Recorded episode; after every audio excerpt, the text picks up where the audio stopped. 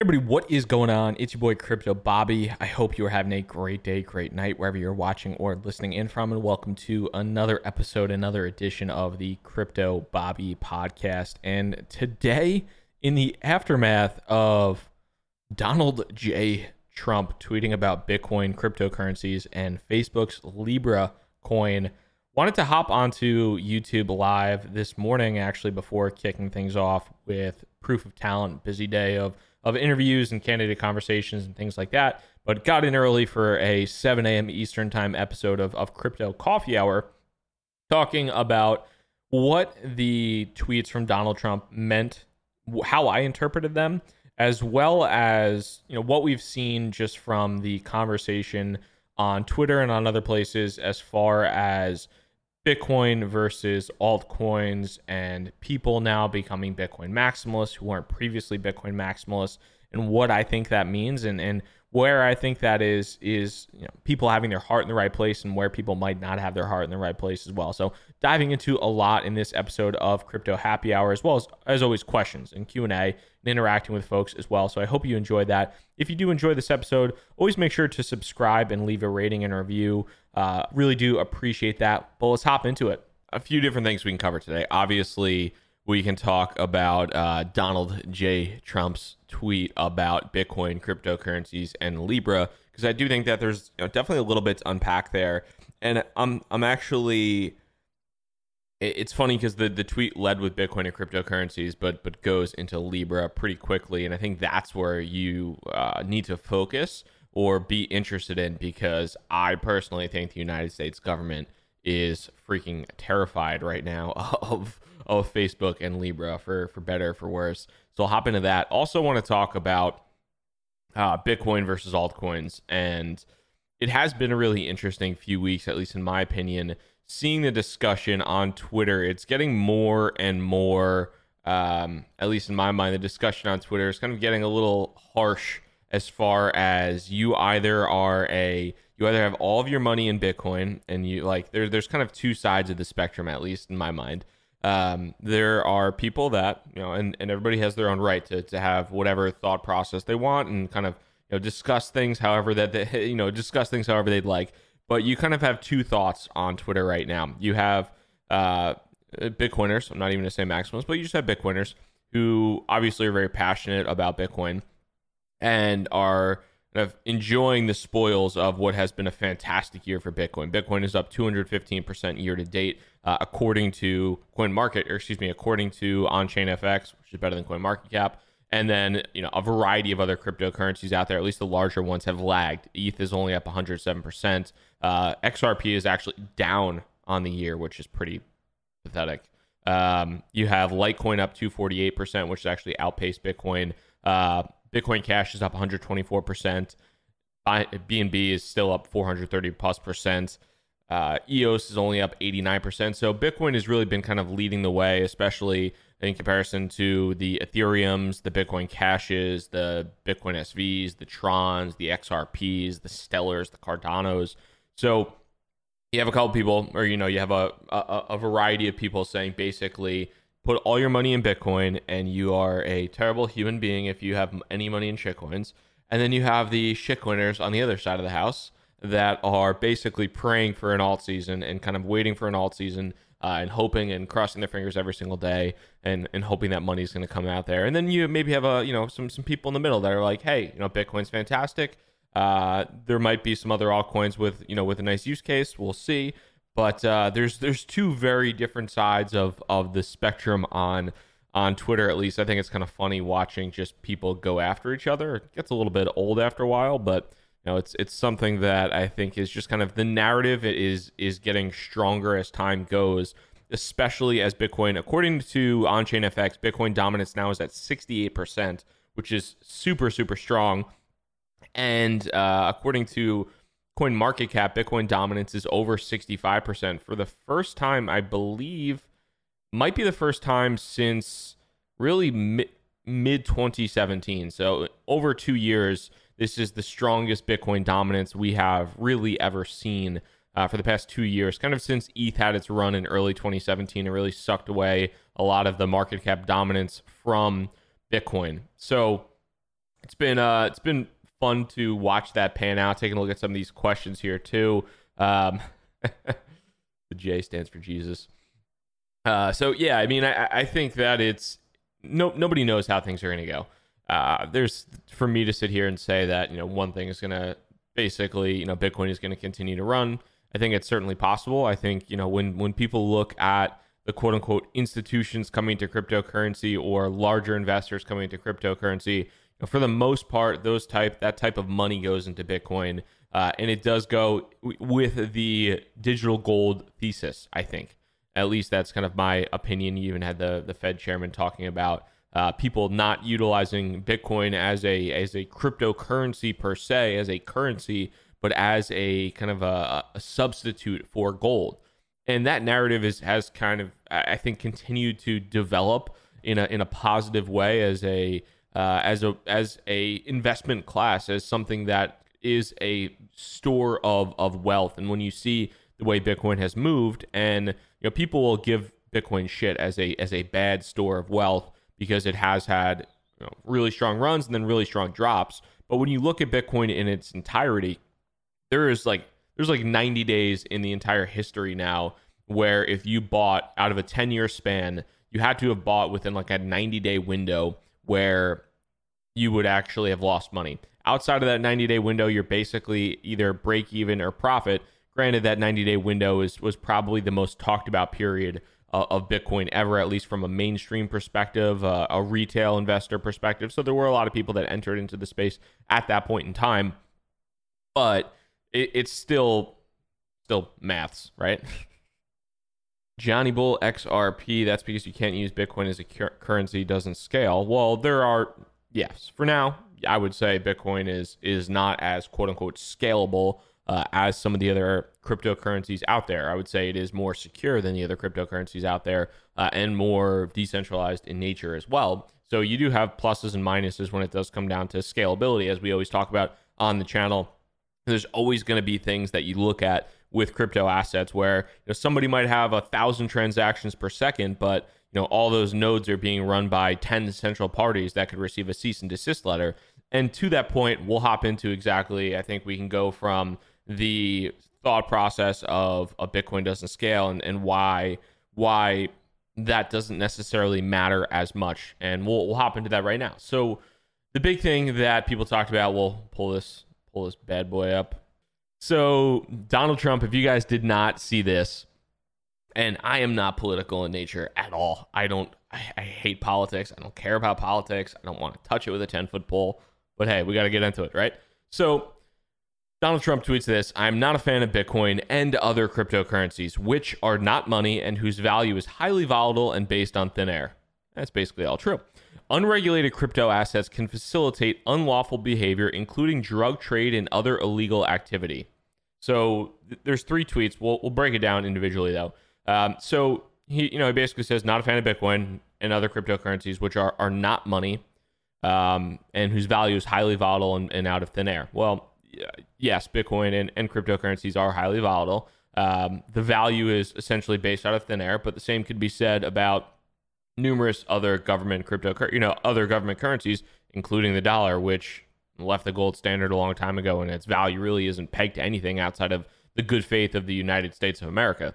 Um, and then to that point too, unregulated crypto assets can facilitate unlawful unlawful behavior. Yes, they can, but so can the United States dollar, so can a number of other fiat cryptocurrencies, or another number of other fiat currencies, including drug trade and other illegal activity. So you're looking at this, this this criticism, at least to me, doesn't necessarily. It's it's not like a deadly criticism because number one, it's nothing we didn't know. Yeah, um, yeah, crypto assets can facilitate unlawful behavior. So does the United States dollar. It's actually better to, at least in my opinion, or especially with cash, means much better to partake in illegal activity than it is with Bitcoin. You're going to get caught in five seconds. It's like Bitcoin is a like an FBI agent. It's like wet dream as far as a paper trail. It's literally a paper trail that anybody in the United freaking world can look at a blockchain explorer and figure things out. So um, it's it's interesting. And the, and one thing I will say too, at least in the United States, like saying unregulated crypto assets.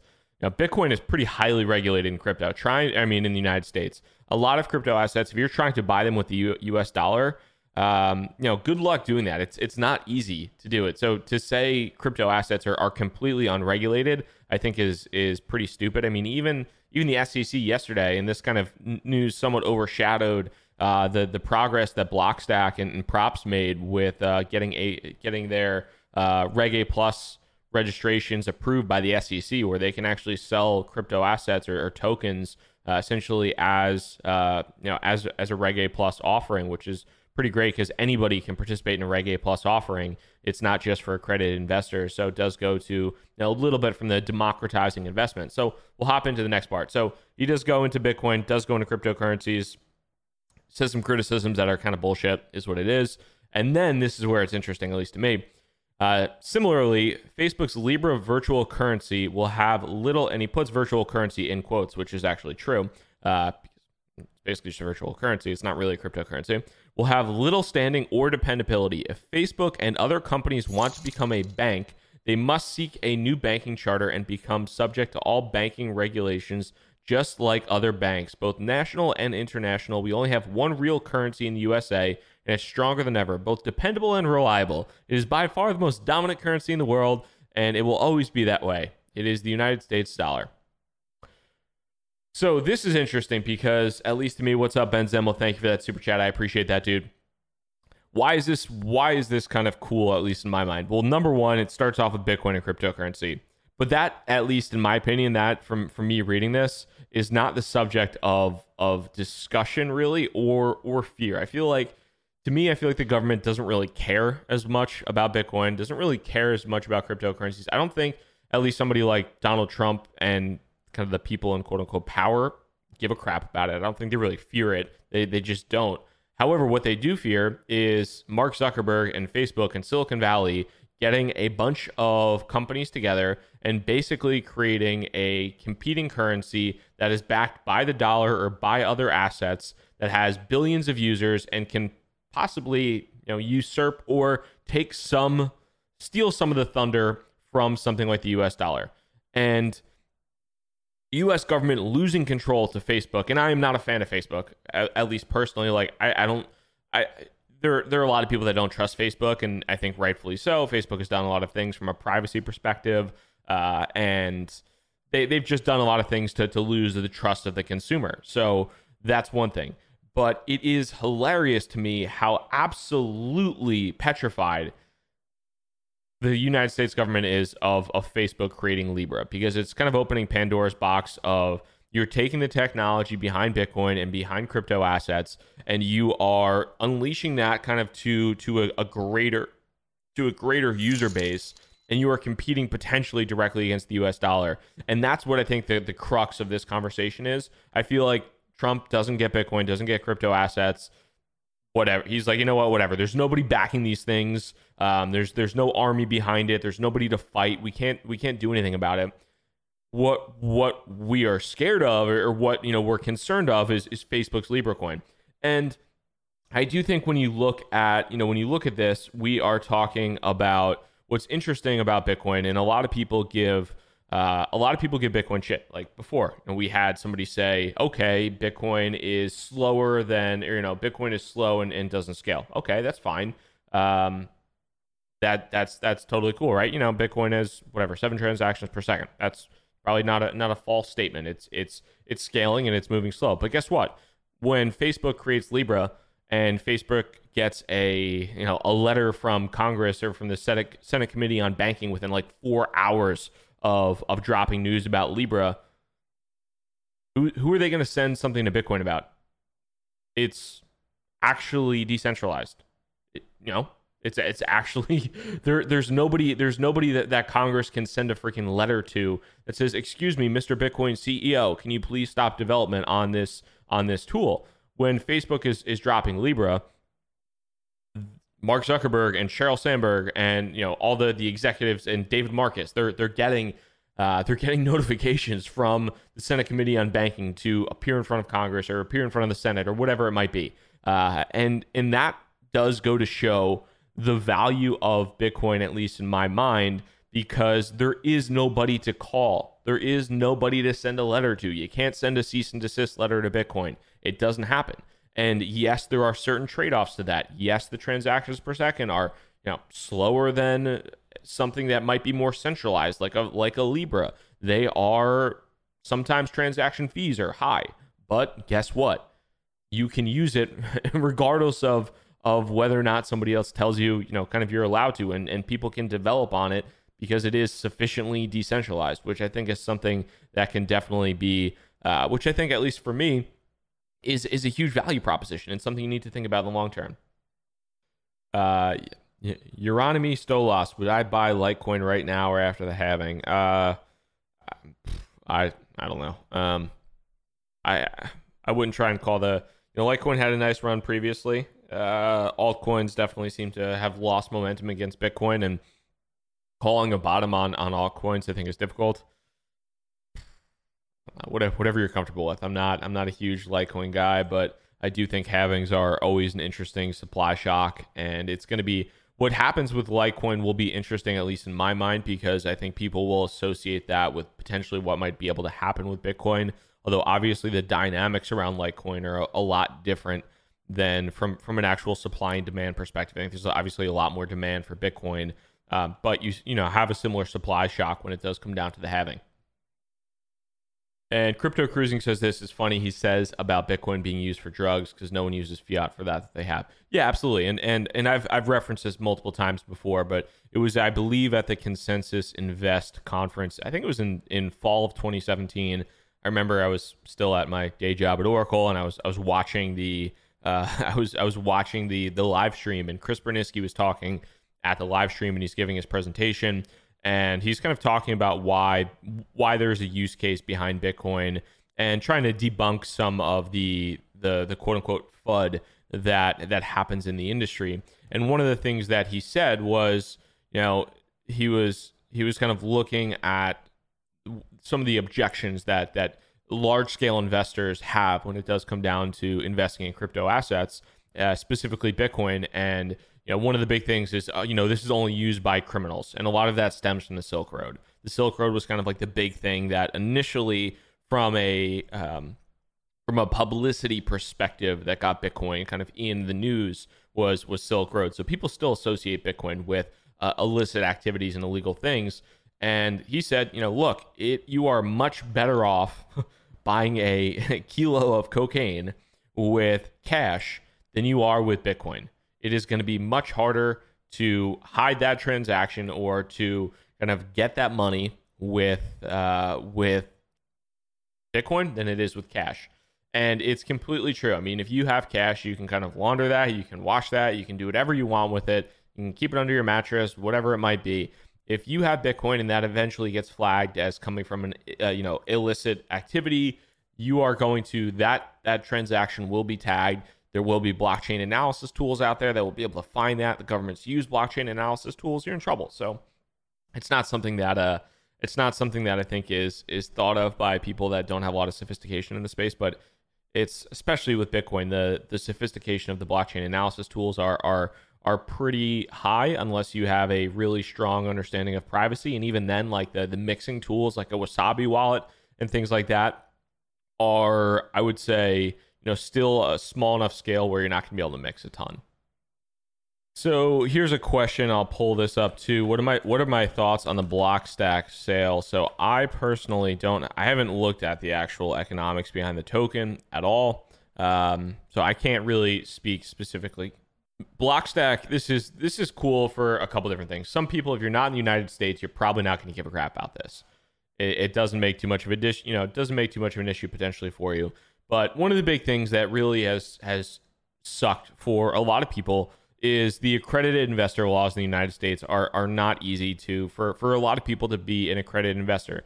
Two things, if you are in the United States, there's there's two classes of investors for a lot of these cryptocurrency opportunities, at least initially. You have accredited investors and you have non-accredited investors.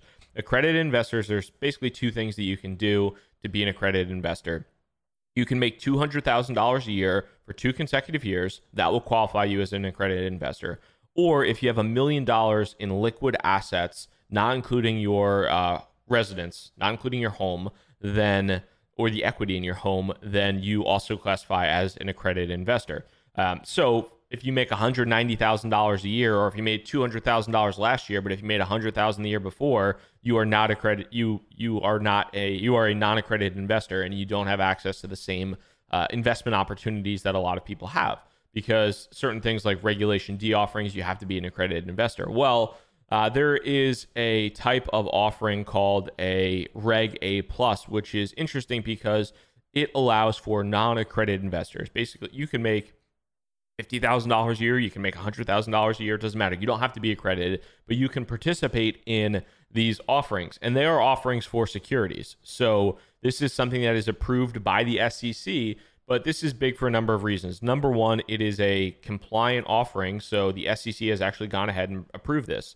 Uh, number two, these are actually, uh, these tokens are, are considered, at least uh, from, from the initial kind of look, they are considered securities. So uh, it is something where they're not going to trade in the from a secondary market perspective likely not going to trade in the same manner but i do think that why this matters and why this is just kind of good in general is that whether or not this is a good investment and i'm not going to speak to that these are also securities so i have no standing to speak on the quality of the, these investments whatsoever but whether or not this is a good investment or not blockstack and also the YouNow props team and have put their neck out on the line, spent a lot of money on lawyers, and received approval from the United States Securities and Exchange Commission to offer their token uh, to non accredited investors, and the SEC said yes. So this is paving the way for opportunities for investment. Granted, there are limits and kind of regulations around it and of how much you can buy and things like that, but it's a step in the right direction for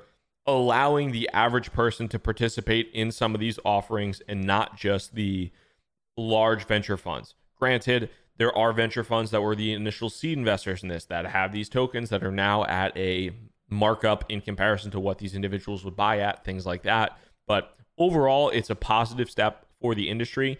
Uh, if you are in the United States, I think it's something and you're not an accredited investor, I think you should be excited about it. It's it's a positive thing, and we'll hopefully continue to to see other companies go this route potentially, and and just uh, kind of get more just more openness in terms of investment opportunities for the average individual. I think is what I'm potentially excited about. Uh, NIEC 1001. How can a digital centralized coin pegged to the dollar crash the financial system? system LMAO, obviously referring to Libra there. Well, the interesting part about Libra is it's not just pegged to the US dollar, so it's pegged to a basket of uh, a basket of currencies. So that's number one. So it's not fully pegged to the dollar. Um, to that point, I think that when you're also looking at it, it's it's something that just takes control away from the the government. I don't think that Libra itself would have any shot of crashing the financial system but it does remove control and it does provide an opportunity for it. It basically proves it, if it's executed well, if it's executed and it works, then you are having an opportunity for other Silicon Valley companies, other companies that have an enormous amount of control basically over how the world works right now through opinion, the spreading of news, the spreading of information. You have companies like that that are now able to circumvent in some respects to essentially circumvent the US dollar and have their users use something completely different. So, I, I mean, for, for me personally, I think that is, and it's not a cryptocurrency. It's you, like Trump said, it's, it's a quote unquote virtual currency. It's a digital currency, but it is something that removes control from the powers that be. And I think that is something that, that scares them. And I, I think that terrifies them. Uh, 5:25 p.m. says thanks for speaking about Blockstack sale. I'm actually surprised you aren't more familiar with Blockstack. I so I am familiar with Blockstack. Uh, I have I know a few different people at the team. Uh, I know their basically like their their growth lead. I actually was was talking to to Blockstack a little bit uh, back in the day, just about my interest in, in working there a long time ago. So they're great company. Really big fan of what they do. Um, I just haven't looked at the actual like investment of the token itself of the stack tokens. So they're uh, great, you know, great. Uh, I think they're trying to do the right thing when it does come down to cryptocurrencies, and they're you know moving the industry in the right direction. And what they're trying to build is really really interesting. I just don't have a ton of insight into the actual stack token itself. I haven't really looked into it as much. Uh, Daniel Barnett says going to Sheetz today to use a Bitcoin ATM. Any adoption is good adoption. Uh, Sheetz is Sheetz and Wawa are my two favorite. I tweeted about this, but Sheetz and Wawa are my two favorite gas station, um, gas station convenience stores. Wawa, sneaky good buffalo chicken sandwich, and Sheetz has just phenomenal everything. They're both awesome. And we have Sheetz now has Bitcoin ATMs in a few of its locations. So Daniel Barnett, I know you live in a vicinity around one of the six. So congratulations on docking, doxing yourself. I'll find you, Daniel. Yeah, that's it's a good point. Crypto cruising. I, it's funny because I was thinking about that the other night. So he says, uh, or she says, that three years ago, crypto would never have made news, let alone have a government leader talk about it. This shows it's making changes worldwide. Well, I wouldn't say. I mean, whether or not you you like Trump, uh, and I'm sure some people do, and I'm sure some people don't. Whether or not you like him, he is the president of the United States, which is arguably the most powerful person in the world. People in the government have have talked about Bitcoin for you know, the past few years. I remember when I got in, like into to crypto in like late 2013, like buying the top in in 2013. That was around the time of uh, kind of some of the conversation around Silk Road and and the BitLicense and things like that. So I, the government has been talking about it for a while, but never in my like wildest dreams in, in December of 2013 would I number one think Donald Trump would be president, uh, and number two would I think that uh, the president of the United States would be tweeting about Bitcoin and or other cryptocurrencies. So and Facebook would be cre- it's the whole situation has has evolved so rapidly and so quickly it's been interesting to watch it pan out. So uh, it's it, yeah, it's crazy to me. So crypto static says, how is the market supposed to act on Trump's statement? Well, it acted in a pretty positive way. Actually, I think it was around eleven thousand four hundred as of the time of. I think it was around like eleven thousand four hundred or so as of the time of his tweet, if I recall, and didn't have didn't have too much of a reaction. So it's actually up on the news a little bit. So I personally, I mean, as far as like, say nothing he said was was anything we don't know already, and I don't think it was a bullish tweet. I don't really think it was a bearish tweet. I think it was just him trying to to me it's him trying to go after libra i think bitcoin and, and other cryptocurrencies are just kind of like a casualty of that conversation around libra but and, and like the conversation starter and but I think that the really the crux of it all is is is Libra itself.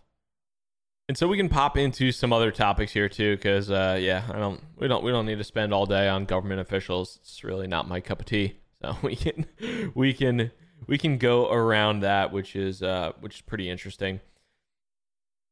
I, although I know I'm sure a lot of individuals want to talk about that. Actually, the last thing we talk about is is likely the actual uh, quote from the Federal Reserve chairman, so we can pull this up and see if we can get this for you guys. Let's see. In the traditional sense, I think things like that are possible, but we, we really haven't seen them. We haven't seen widespread adoption. I mean, Bitcoin is a good example. Really, almost no one uses Bitcoin for payments. They use it more as an alternative to gold, really. It's a store of value, it's a speculative store of value, like gold. Um, so we don't have, and that, people, of course, have been uh, talking about this since cryptocurrencies uh, emerged. But um, we haven't seen it. But that's not to say we won't see it. And if we do see it, yes, you could see um, uh, a return to an era in the United States where we had many different currencies, and uh, you know, in, in the so-called, I guess, national banking era.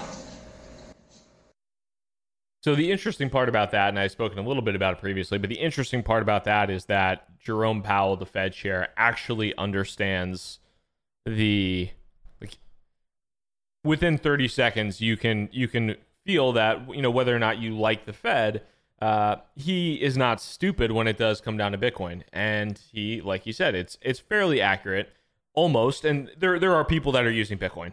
We're not going to say that there are people who are not using Bitcoin for payments and for uh, as as a currency, but I think almost no one is using Bitcoin is a somewhat accurate statement the majority of people that are utilizing Bitcoin right now are utilizing it as a speculative uh, digital asset store of wealth, digital gold.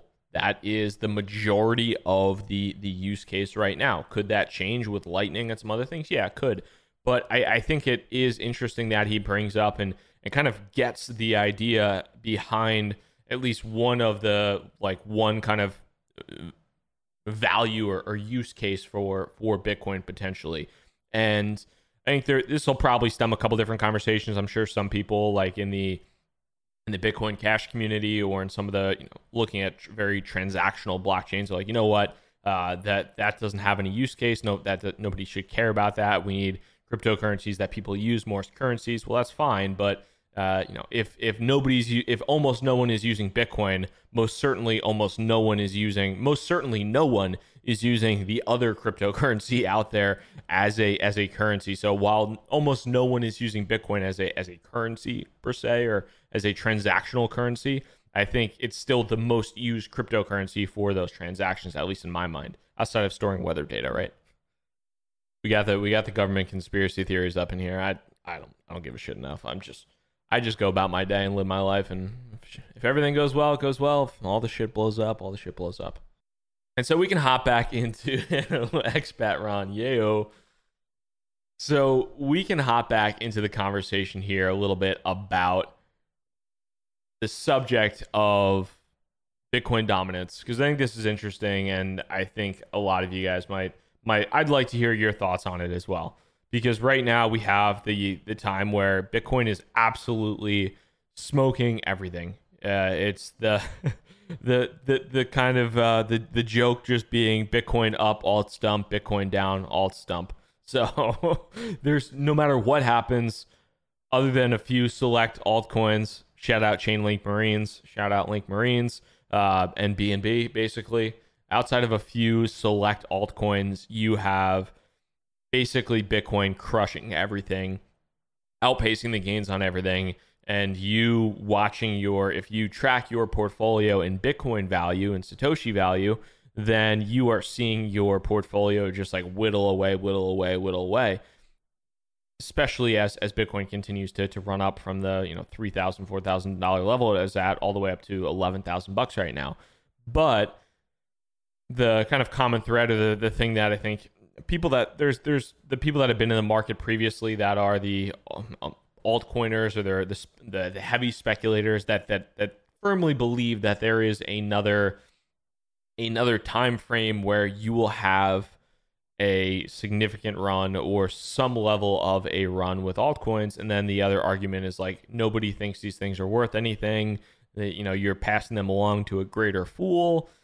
It's just it's the the argument around altcoins is is becoming like really really uh interesting and i think a lot of it does stem from people that got burned. And then you also have this subject at least to me of kind of like um i don't i'll, I'll say fake maximalism. And we'll say this because when you look at daniel barnett my leo bag is sad. Bro we can get into leo. That bag is not sad. Keep accumulating because uh, it's actually not sad at all. But uh, with uh, with with altcoins, and this is something that I, to be honest, I you had Ian Balina on uh, Block TV or something like that, saying that he is now becoming a Bitcoin maximalist uh, because of the strength of Bitcoin. And I tweeted something that I actually, you know, firmly believe in, and I think that there's there are people that are Bitcoin maximalists, and I, I have all the respect in the world for Bitcoin maximalists because, and even you know a lot of times they don't like being called that because that wasn't a label that they gave themselves or whatever it was. It was somebody who was like a derogatory term that either was Vitalik or somebody else kind of created. Maximalism, yada yada yada. But I have all the respect in the world for them. They have you know, strict principles and they you know firmly believe in Bitcoin. Good good good for you. Uh, you know great for them, and they don't stray from that. However, what annoys me is the people that are not I, I don't if if you want to be a big Bitcoin maximalist, great. If you want to have all your money in shitcoins and speculate all day long, go for it. It's good for you too. It's your money, it's your prerogative. You're not like you're not doing you know, it's it's it's your money. It, and you can do whatever the hell you want with it and you should be free to do whatever the hell you want with it. That's that's not my choice. So there are kind of two ends of the spectrum there. But what pisses me off is when people are like you know what? I got my face ripped off on altcoins and I got my face ripped off so bad that now I'm a Bitcoin maximalist. I'm a maximalist. And it's not, but the problem isn't necessarily that you're leaving altcoins and going to Bitcoin. Because if you you know lost a bunch of money in shitcoins and you are you know looked at what you did and you're like you know what there's no value in these and i feel very confident in the value of bitcoin i believe in the fundamentals of bitcoin i believe in the the valuation i do think that know, this is going to either increase in value or i just think it's a you know a good store of my wealth. I, I like that. I'm going to go with that methodology. That's that's that's for me. That's great. Then you quote unquote you learned your lesson and you evolved as a human being and you have kind of increased your capacity to you know you you just evolved and that's fine. But when people are like you know what? I am i'm a bitcoin maximalist because they got wrecked in altcoins and that's the only reason. Not because i believe in the fundamentals or anything behind that. That just means you're chasing a trend and you're not even front running the trend you're not front running the trend you're chasing the trend. And you know what happened you know what's going to happen to those people is if and when and i'm not saying it's it's it's a certainty that it's going to happen but if and when it happens uh, if you see another altcoin run, the same people that now are going from, you know, I'm I'm in altcoins and I'm, I'm running back to Bitcoin because of uh, I'm you know chasing the trend. I, I you know Bitcoin's going to run up forever and and my altcoins are going to die. The, you know those some people that are kind of chasing the trend are going to swing that pendulum back the second altcoins you know do anything at all, and they're going to chase the tail end of that trend after they get you know, after they lose money on on something else, and they're just gonna chase trends and chase trends and chase trends. And I don't know, not something I'm personally super interested in doing. But again, too, I, I think a lot of it does come down to the I think a lot of it just comes down to to your reasoning as an individual when you're looking at this stuff. You know, if if you were in altcoins and you go all the way back into Bitcoin, you say, you know what, I'm never buying another altcoin again.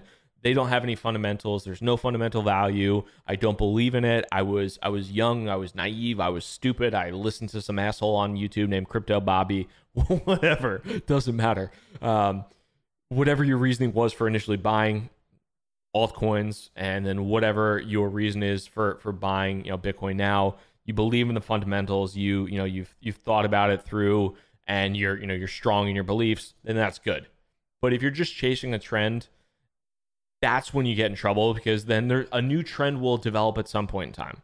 And you're gonna look at it and be like, oh, this trend is developing. Meanwhile, the trend's already like past halfway through, and you're just chasing the back end of it. I don't know. That's that's that's my thoughts on that. And I feel like you know, if you are a maximalist, good, good for you. If you're a shitcoiner, good for you. But just don't try and be something you're not. Capitulation. Uh, yeah, you know, I think, I do think we are nearing. I, I don't know. The, the funny part about alts that are down 95% is they can go down 99%. The funny part about alts that are down 99% is they can go down 99.9%. And then alts that are down 99.9% can go down 99.99%. So everything could always drop further. There's there's no there's no limit to that, but it does feel like, you know, we're it does feel like there's been some opportunities in the past where we have been nearing uh, capitulation. Let me see if I could pull. There's there's one there was an XRP tweet that was absolutely hilarious. Uh, where's where's my guy? Let's see. this is funny. Um, uh, from Bo- from Bones XRP is I don't even know if this is real or if this is a parody, but this regardless. Uh, well, so far he's gone. Uh, joined in April of 2019, so homie has the, the the the strong hands of a infant child. So I don't even know where things are since like December, since April of 2019. Like, how have you lost money even in XRP? It's, it's even if it's down, it's down like what 25 percent. So, but before I leave Twitter, I just want to say a big you to all the XRP influencers who have been miserably wrong about everything. It's not your fault that I listen to you, but I still hate you and hope you get hit by a bus. Ciao. That was the most epic tweet ever. And then he tags all of the XRP influencers, which is uh, pretty funny that there are actually XRP influencers as well. But that tweet in and of itself is, is pretty hilarious. I feel like I'm sure some of you guys have felt like that in the past, but I looked at this tweet and just uh, a little, you know, the the you could, you could see the smile on my face. It's seven in the morning. I've only had one coffee. Uh, it's I'm it's it's ear to ear just thinking about how funny it is that somebody that joined Twitter in April of 2019 is so was probably so stoked. He's looking at XRP boys and XRP Anderson and uh, XRP Mister and XRP Owls tweets and like, oh god, yeah, XRP is gonna take over the financial system. It's it's gonna happen. It's gonna happen. And then it's down like ten percent. And he's like, yeah, god damn it. All right, guys. So start shooting away some questions here. We got uh, got a little bit of time before I actually have to, to get to work, but I wanted to come in this morning and uh, hang out a little bit because I haven't had a chance to do so before. But yeah, this is if this tweet doesn't make you laugh, it is the funniest thing on the planet, and it absolutely should. You should be hysterically laughing every single time. What's up with XRP? XRP is uh, I've I've always not been a personal fan investment wise in XRP. And somebody's mentioning Leo before, and it's kind of funny because I've I've said this and I'll continue to say it. XRP and Leo are the exact opposite of um, XRP to me and, and, Leo are kind of the exact opposite from a, a uh, I don't want to say supply and demand, but from a supply schedule perspective, you have XRP's quarterly reports. So I'll pull this bad boy up. So in XRP's Q1, I don't know where the, the latest is, but in XRP's Q1 report, Ripple had sold uh, close to $170 million of XRP to both institutionals as direct sales and then as well as programmatic sales. So it's a lot of supply coming into the market. You have 170 million dollars. That is not that's that's not that's a lot of supply that is coming out to the market and is there demand that is actually there to to meet that because if there's not demand that's going to suppress the price something to think about on the other end of the spectrum when i and and people i i get crap all the time now because people are like you invest in leo you're you're you're killing you're killing children and and you're you're supporting you know the death of of the world and oh yada yada yada whatever it might be uh, but the reason I think Leo is interesting is because the supply is being burned on a consistent basis. Granted, it's it's a slow burn, but when you look, uh, the the supply of Leo was only one billion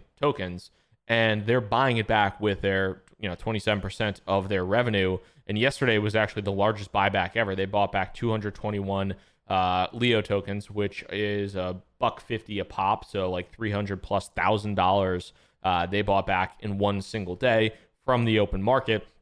So on one hand, you have a company that is. So on one hand, you have Ripple and XRP uh, XRP is is the currency. Ripple has a, a large portion and holds a large portion, but Ripple is, is selling their portion of XRP onto the market um, or to institutional direct sales, uh, programmatic sales, whatever it might be. Ripple is selling a portion of their XRP onto the market to fund business operations and to seed the ecosystem, whatever it might be. But they're releasing supply into the market to the tune of 170 million dollars uh, a quarter last year or excuse me, in, in Q1 of 2019. On the other end of the spectrum, you have a company that is profitable and is buying back to the tune of, you know, anywhere from maybe like 50,000 bucks a day up to yesterday, like 300 plus thousand dollars a day. So one is increasing the supply in the open market, and the other is decreasing the supply on the open market. Uh, I'd rather own the thing that is decreasing the supply on the open market. That's that's just me. So that's why, in my mind, I'm I'm still excited about owning uh you know excited about owning Leo. Maybe maybe that can can be completely wrong. Maybe that's the wrong way to look at it, but hey, I you know when it looks to supply, I'm looking at that. Uh, Max says, watch XRP2X and everybody jump back on the bandwagon. This space is a short memory. Oh, I absolutely. There's, there's, there's no reason why it's not possible. And I do think that everybody in the space has a short memory. Like I was talking about before. Yeah, the people that are leaving or you know you have the people that are in the quote unquote uh, altcoin world or, or just have a lot of altcoins and they're you know going to become bitcoin maximalists the second you see a two a three a five x in some of these you know altcoins you can bet your bottom dollar they're going to be sprinting back into altcoins trying to chase that next two three five 10x whatever it might be if that ever happens again. Granted that's assuming that that happens again but everybody in this space does have short memories. And that's also why i think it's it's good to try to uh, you know, learn from the past and let that inform your decisions on the present. Obviously, not everything is, is a repeat scenario. Not everything is the exact scenario, but to, to try to to learn from the past as much as possible, and also personally learn from your mistakes because I know for myself I've made a ton. Uh, I'm I'm sure you guys have as well. So Uh, Simon DV, Bobby, do you know? Did you know Leo admins can delete Leo tokens? Yes, I did. Uh, and that is the so this is uh, this pissed me off too. let's see. This was the dumbest thing ever. So this is an article from Bitcoinist, and the title is Bitfinex's Leo token enables multi-billion dollar fraud, Coin Intelligence claims.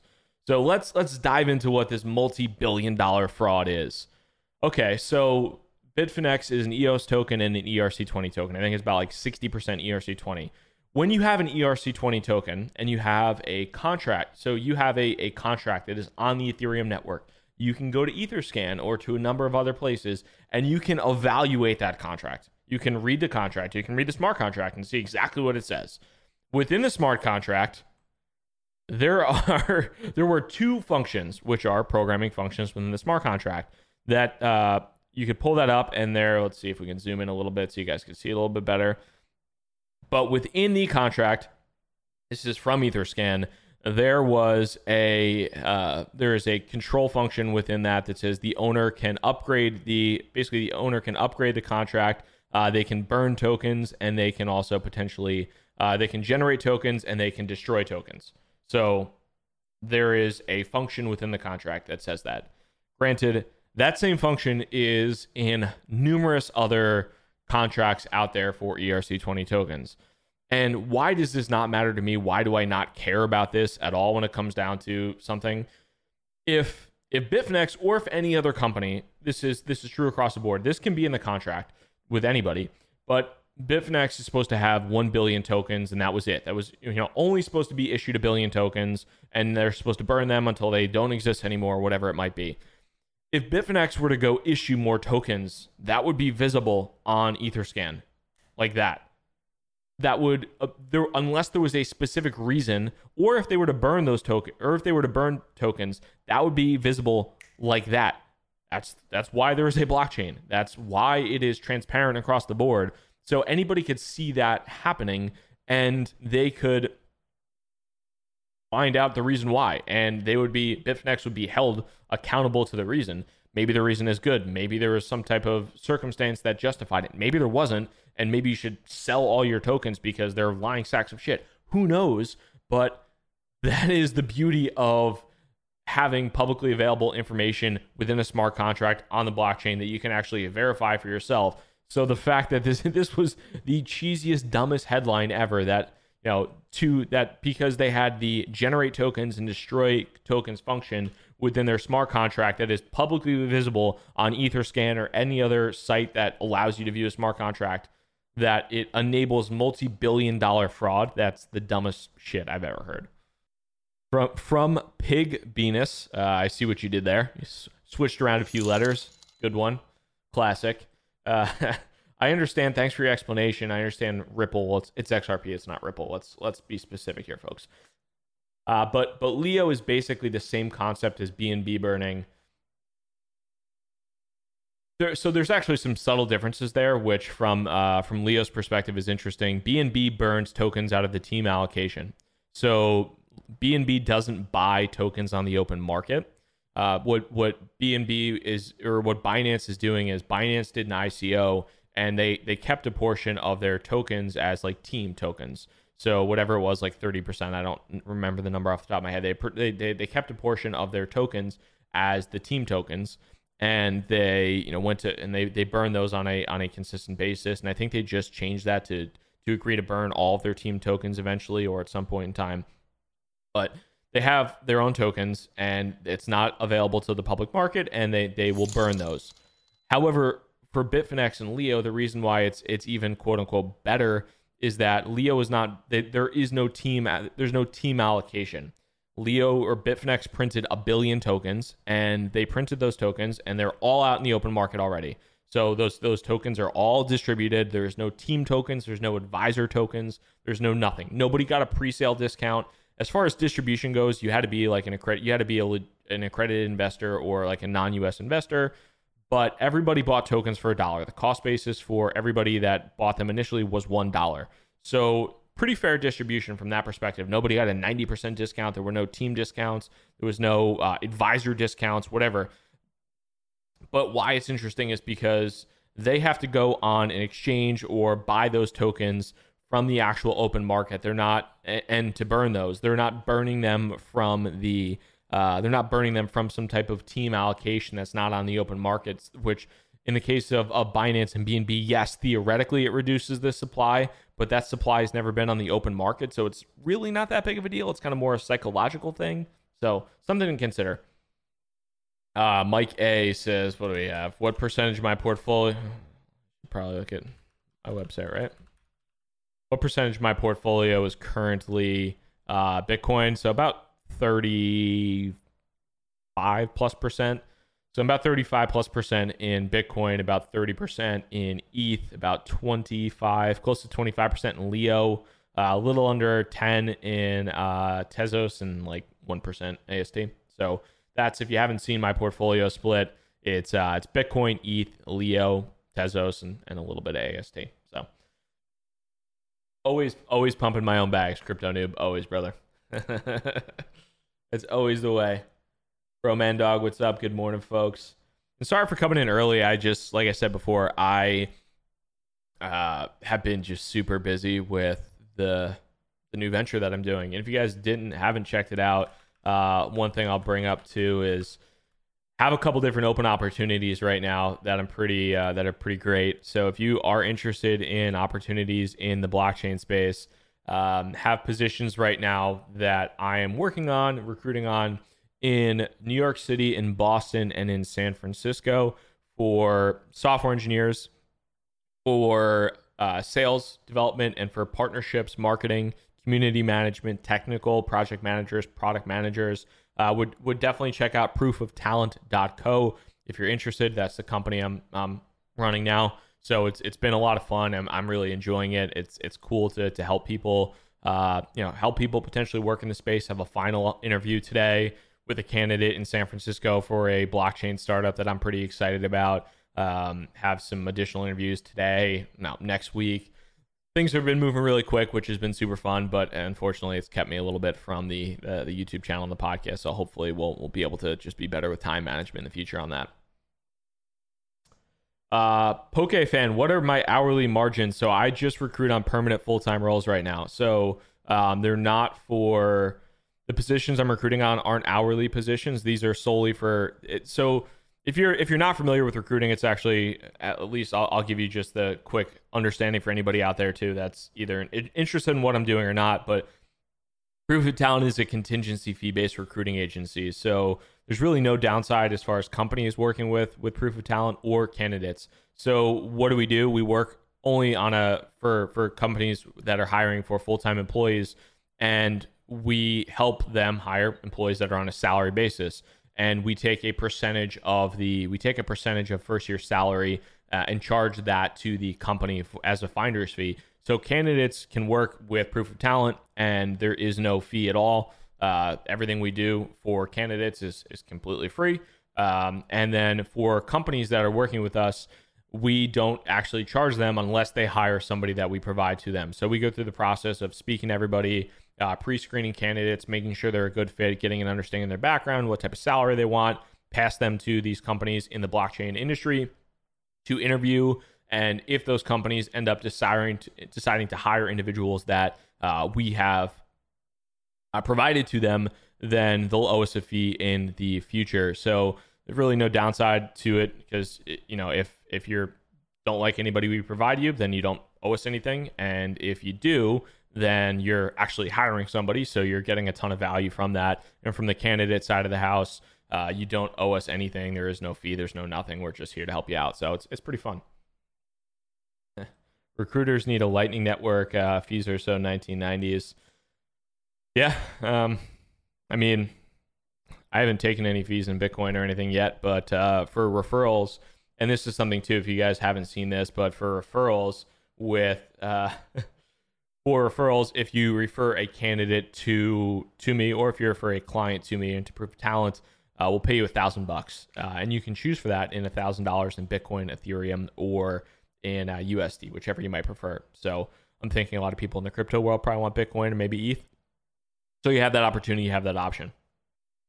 Uh, loan Sophos, yeah, you can send your resume uh, anytime. If you go on Proof of Talent, there's a submit your resume button. You can always do that. Uh, always happy to review resumes. Uh, try and get back to as many people as possible um, and, and let you know if you're fit. And, and if you are, happy to jump on the phone and, and talk through everything. But do you have a number of opportunities right now? Uh, none are really remote, but if you are looking or interested to work in New York City, Boston, or San Francisco, and um, you know looking to to work in those areas and are either in the, the field of of uh, software engineering, sales, or project product management, definitely uh, you know would be be worth a conversation and be fun to have. And guys, at this point, it has been a been a full coffee hour. So I've really enjoyed talking to you about Donald J. Trump tweeting about Bitcoin. What a damn world. Um, the government being petrified of of Facebook and Libra, uh, which I think is you know completely true, and just the the crypto kind of world in general right now. If you guys enjoyed this episode, make sure to hit that thumbs up button, hit that like button. Helps to get this video out to uh, as many people as possible, and I would certainly appreciate that. Um, outside of that, guys, let me know if you have any questions. Always here. Uh, we'll hopefully be back in the meantime. Again, if you guys were interested in opportunities or anything like that, always check out proofoftalent.co uh, and shoot us a follow on Twitter as well. Have a Twitter account at Proof of Talent. So would love to see you there. But thank you so much for your time. Crypto Bobby signing out. Hope you have a good one. Peace.